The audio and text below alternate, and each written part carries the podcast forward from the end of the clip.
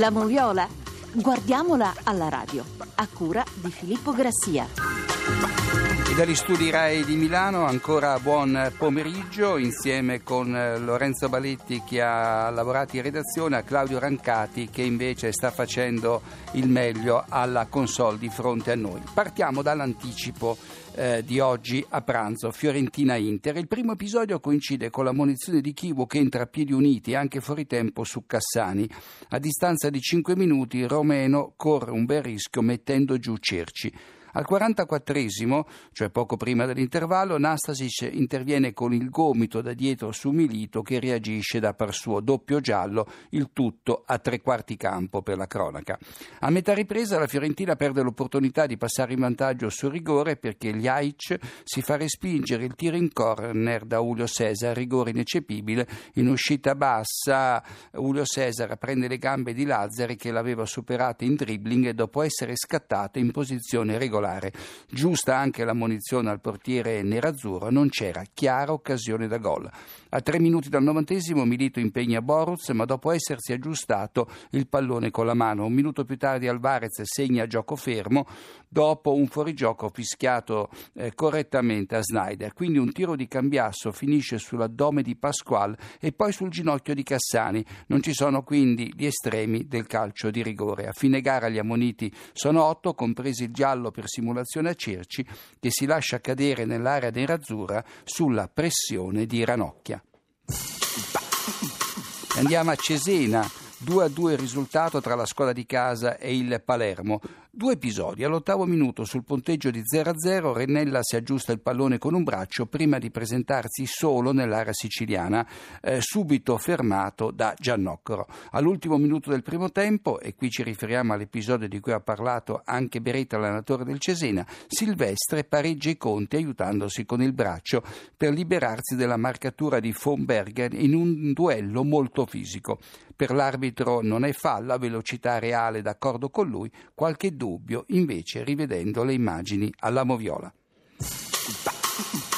Ed eccoci a Marassi dove il Siena si è, ferm- si è, affermato per 4 a 1 in una partita condizionata e rovinata dal comportamento degli ultras rossoblù. Al diciannovesimo la squadra toscana è già in vantaggio di due reti e in entrambi i casi con un pizzico di fortuna per via di altrettante deviazioni. Prima quella di Gilardino con il petto in barriera sulla posizione di Brienza da posizione defilata, poi la deviazione di Bovo di testa sul colpo di testa di destro, peggio di così non poteva andare. Al cinquantesimo, subito dopo il quarto gol del Siena, Gilardino si lascia cadere nell'area toscana senza essere neanche sfiorato da Vitiello. Inevitabile il giallo per simulazione. L'ex attaccante Viola riscatta il suo gesto antisportivo, stringendo la mano all'arbitro Tagliavento e scusandosi eh, con il difensore avversario. Un minuto dopo è da rigore l'entrata durissima di Bovo su Giorgi che riesce ugualmente a tirare, forse per questo l'arbitro non infierisce sul Genoa. Al 53esimo Tagliavente è costretto a interrompere la partita per l'assedio dei tifosi al tunnel esterno del sottopassaggio e tutto dopo la sostituzione di Sculli, un attaccante con Calazze. La partita riprenderà, il Genoa riuscirà a segnare la rete della bandiera su autogol di Del Grosso e la partita si concluderà eh, regolarmente. Un solo episodio su Lazio-Lecce, 1-1 il risultato finale con le reti di Matusalem e Boginov negli ultimi minuti. Al ventitresimo l'arbitro Rocchi non punisce con il rigore un intervento di Del Vecchio che blocca fallosamente un'incursione di Candreva nell'area salentina.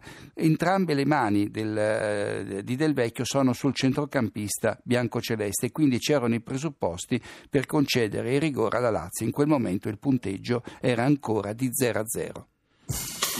Ed eccoci alla partita più ricca di episodi e quella che sicuramente farà più discutere Milan-Bologna 1-1, l'arbitro De Marco di Chiavari. Andiamo in, eh, in, senso temporale. All'ottavo minuto, sugli sviluppi di un calcio d'angolo, una telecamera scopre una trattenuta di Portanova alla maglia di Ibrahimovic, trattenuta sfuggita all'arbitro. Al 35esimo Perez, già ammonito per uno sgambetto ai danni di Nocerino, commette un fallo per così dire normale su Sedorf e Van Bommel chiede un improbabile secondo secondo giallo all'arbitro che giustamente non gli dà neanche retta.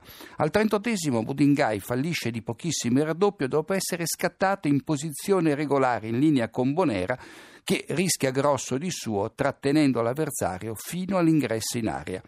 Al 56esimo Ibrahimovic si lamenta con l'arbitro per una cintura di Cherubin che invece non commette fallo e al 58esimo l'episodio che fa da spartiacque all'incontro e per molti versi forse anche alla corsa scudetto. Il Milan si scontra con un altro gravissimo errore arbitrale che cancella uno spettacolare gol di Ibrahimovic, il gol del pareggio. La responsabilità è tutta dell'assistente Alessandroni che sbandiera un fuorigioco inesistente dello svedese, inesistente perché Ibra, nel momento in cui viene lanciato da Cassano verso la porta avversaria, è tenuto in gioco da Portanove neanche di poco.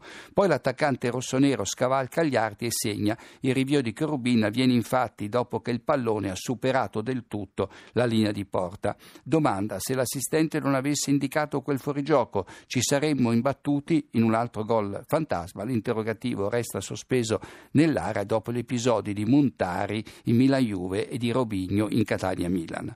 All'85 Milan in 10 Bonera, già monito un quarto d'ora prima per aver sgambettato Ramirez, stende anche acqua fresca e prende la strada dello spogliatoio. E infine, in pieno recupero dopo il pari di Ibrahimovic, l'assistente Alessandroni segnala un altro fuorigioco dello svedese che prosegue l'azione e non riesce a superare agli arti, ma la valutazione è quanto mai dubbia.